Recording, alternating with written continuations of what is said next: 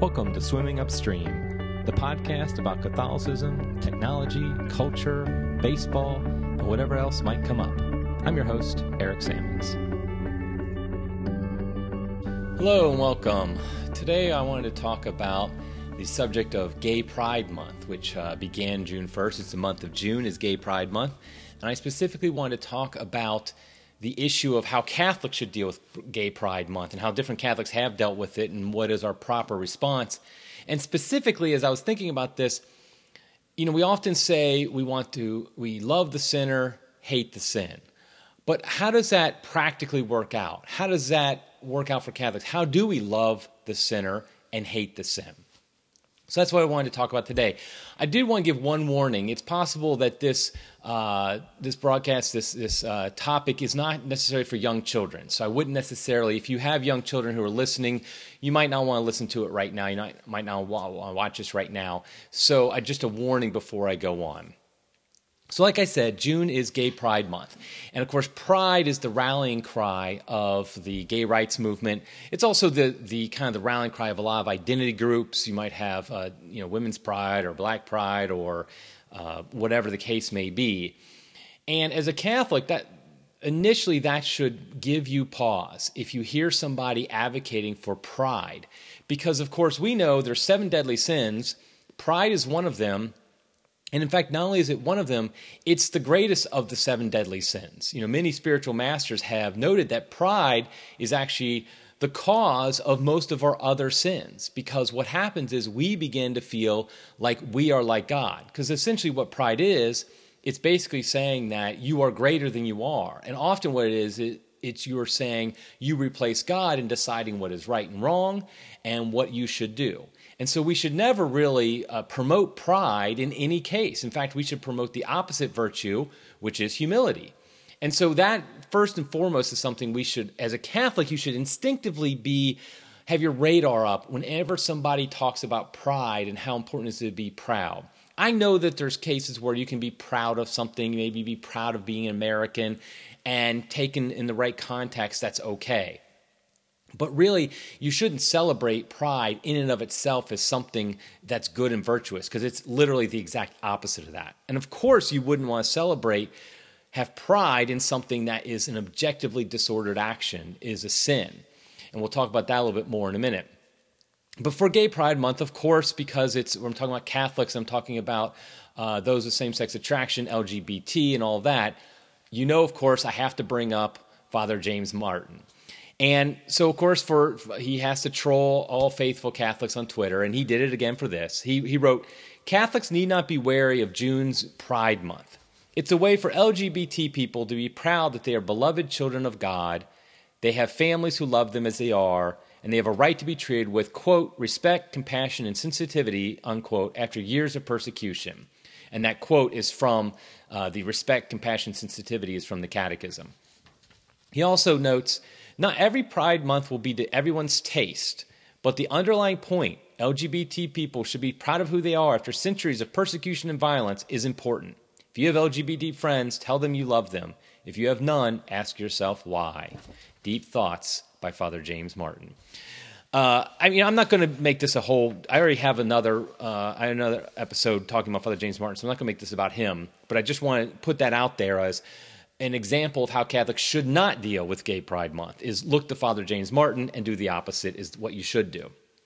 But Bishop Thomas Tobin actually had a tweet, and I, you know, this is funny because this this Twitter account of of Bishop Tobin, I I still suspect it might not actually be him because it's just too good at times. It's not something you'd expect a bishop to say or do, and yet he does.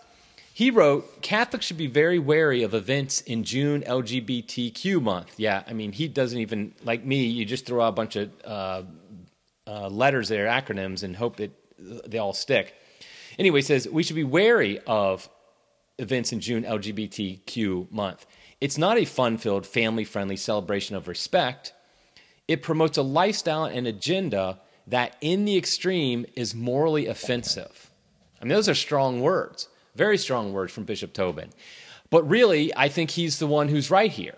That really the promotion of gay pride month is the promotion of a lifestyle and agenda that in the extreme is morally offensive that's exactly what it is and to act like it's something different is is a real problem see what's happened is a lot of times catholics we talk about just the fact that um, you know we say love the sinner hate the sin which is a very true statement. I think we should recognize that is the true statement. In fact, that really is essentially what the catechism says. It says, love the sinner, hate the sin not in those words. What it does is in the Catechism um, 2357, that paragraph basically it first talks about homosexuality and it starts with kind of what you call hate the sin because it talks about the actions of homosexual actions and how they are uh, acts of grave depravity that scripture says this and that tradition has always declared that homosexual acts are intrinsically disordered. They are contrary to the natural law. So it's starting off first by just talking about specifically the acts, homosexual acts, that at no time has the church ever approved these as morally okay, that scripture is very clear that homosexual acts are wrong. Then the next paragraph, 2358, now we move on to love the sinner. Because it says, it mentions the number of men and women who have deep seated homosexual tendencies is not negligible this inclination, which is objectively disordered, constitutes for most of them a trial. It says they must be accepted with respect, compassion, and sensitivity. Every sign of unjust discrimination in their regard must be avoided. These persons are called to fulfill God's will in their lives, and if they are Christians, to unite to the sacrifice of the Lord's cross the difficulties they may encounter from their condition. So, me very clear what Father James Martin loves to mention the respect, um, compassion, sensitivity that we're supposed to treat homosexual persons with. So, really, the, the, it's a true statement to say we love the sinner, hate the sin. I think what the problem has happened, though, is the fact that somebody like Father James Martin, he emphasizes the love the sinner to the point of ignoring the sin, and in doing so, he's not actually loving the sinner. I think that's where the real problem comes in, is that we ignore the, the sin, and then and we act like that's loving the sinner. But it's really not because whenever somebody's doing something that is potentially harmful to them, it's never loving to just act like nothing's happening. So, for example, if somebody's an alcoholic and you love them, you don't take them to a bar because you know that would be something uh, very destructive for them. It might be fine for you to go to bar, you have no problems there, but somebody else could have a, a real serious issue there because they're an alcoholic or whatever the case may be. Likewise, if they're doing any type of um, action that is destructive to them, you want to try to stop them. Now, everybody has free will, so it's not like you can make people do things they don't want to do. But you can always you can encourage them. You can uh, not support their the actions that are harmful to, towards them, things of that nature. I know a lot of times in, when I was doing evangelization work, I a lot of times had parents who would come to me who had children who were living a lifestyle they didn't they didn't approve of. So, for example, maybe they were um, uh, living with their girlfriend or with their boyfriend or something, whatever the case may be. And they would ask, like, do I have to let them stay with me over the holidays? You know, they're going to be staying in the same bed if they're not married. I don't approve of that. And I just say, of course, you don't have to let them do that. It's not like they're required to stay in your bedroom. It's your house. It's your rules. You can say, no, you don't have. You're not allowed to uh, stay here with your girlfriend because I don't approve of what you're doing, and that's fine because that's your your house. Your right to do that. Now, you can't force the, your son, for example, to break up with his girlfriend, and not live with his girlfriend. If he's an adult, it's his free decision to do with what he wills, but you don't have to support it. In that case, what you're doing is you're loving the sinner, so to speak, and you're hating the sin. You're not supporting it in any way. You're not doing anything that supports that sin. And so, what we need to do, though, is yes, we need to love the sinner. And I think that's important to remember. But I do think we have to stop forgetting that we need to hate the sin as well. And that's a strong language to say we hate the sin because we don't like the word hate. In fact, a lot of times, you know, we talk about, hey, he's a hater or whatever the case may be. And that's like the ultimate insult to call somebody a hater. But the fact is, is that we are called to hate the sin. God himself hates sin. That's something, you know, God is love, scripture says, but he does hate sin. Why does he hate sin? Because God is love. If you are love, you hate sin. You hate all sin. Because the reason you hate sin is because of the fact that sin is destructive. Every sin is destructive. If I lie to my wife about something I'm doing or whatever the case may be, that is destructive. To me, it's destructive to our relationship. And so anytime you commit a sin, what you're doing is very unloving to yourself. That's why, to be truly loving, you do hate the sin. So let's take this specifically to the case that we're talking about, which is uh, same sex attraction, homosexual acts, acts of that nature. Well, homosexual acts are destructive. Now, here's where I said at the beginning you know, if you have young children, you might not want to have them listening to this, watching this, whatever, because I want to be a little bit blunt here. I'm not going to be over the top about it. But the fact is, is that homosexual acts, especially male homosexual acts, are not uh, physically, they are physically very harmful for the person. Uh, there's a um, man who lived a homosexual lifestyle, no longer does. His name is Joseph Sciambra, and he's on Facebook. You can find him. I can't remember how to spell his name. It's like S C I A M B R A, I think. And he talks very bluntly about his lifestyle and how harmful it was, how destructive it is physically to him. It was destructive to him physically. And I know a number of other men as well who have gotten out of the homosexual lifestyle, and they admit very frankly that the lifestyle stuff is very destructive. It's physically very harmful for your body to do. It's harmful for both parties in homosexual acts for them to be doing. And so you don't want your somebody you love to be doing something harmful to their body. If they're taking drugs, for example, that's harmful for their body. If they're thinking about jumping off the roof of a house, you don't want them to do that if you love them because it's harmful for their bodies. Likewise, homosexual acts are harmful for the body. Also, it, emotionally and spiritually, it can be it's very destructive. Uh, many people have come out of homosexual lifestyles and no longer are in that lifestyle. They also talk about how it's emotionally very destructive. Now, I know a lot of people would say that's because of the fact that society doesn't accept them. I think, first of all, I don't know if that's really true anymore because it seems like society does accept uh, homosexuals now very much so. I mean, even the Cincinnati Reds, you know, Cincinnati, a very conservative town, the Cincinnati Reds, they have a Pride Night this week for at a Reds game. So if even Cincinnati, you know, they always say Cincinnati is like 20 years behind everybody else. We get everything 20 years behind everybody else. Uh, well, that's probably the case here as well. So if Cincinnati is even having a Pride Night for uh, the Reds, then I think it's become very accepted. But studies have actually shown that it's not society's uh, acceptance or unacceptance that causes this emotional toll. It's the fact that the person is going against what uh, basically natural law, what we are made for. Now, real quick, let me take a real quick um, timeout, kind of a back, uh, take, take a step back and make sure it's very clear what I, I want to make sure something's very clear. I am not saying uh, there's, there's always been the debate about whether or not somebody chooses to be homosexual or they're born with it or whatever the case may be. I would say it's n- neither of the above, none of the above. Somebody doesn't choose to be homosexual like they choose what ice cream they're going to eat tonight. It's not something they choose in life. I would also say, however, it's not something you're born with in the sense that somebody is just born homosexual or they're born, born heterosexual or bisexual or transgender, whatever the case may be. I think there's a lot of factors. I think when you're born, you are born with certain personality traits, you're born with certain desires, certain uh, weaknesses towards certain things. Like one person might be just their personality type, might be very impatient, where another person could be born very patient. And so you're born in that sense, but I also think that a lot has to be done, has to do with how uh, your upbringing, your, the soci- sociology of, of who is. Um, how you're raised. Uh, you know, a lot. I've, I've read a study not too long ago that very clearly stated that many men who have same-sex attraction, they had issues growing up with a father figure. They had issues bonding with males, and so that time when they're about eight to ten years old, when it's natural for boys to want to hang out with other boys, they don't really want to be with girls. They have the cooties. They learn what it's like to be a male, to be a man, and so when that is disrupted they don't see that and it becomes sexualized when they become older. And so therefore they start having same-sex attraction. So obviously the, the boy doesn't choose that in the sense that oh i, I think i'm going to be gay today.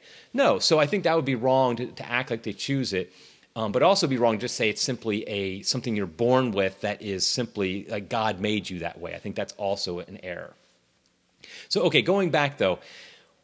So basically the point here is is that homosexual acts are very destructive emotionally, spiritually, physically, psychologically, and therefore we really do need to hate those acts because we do that because we love the person who might be acting upon them, who might be committing them.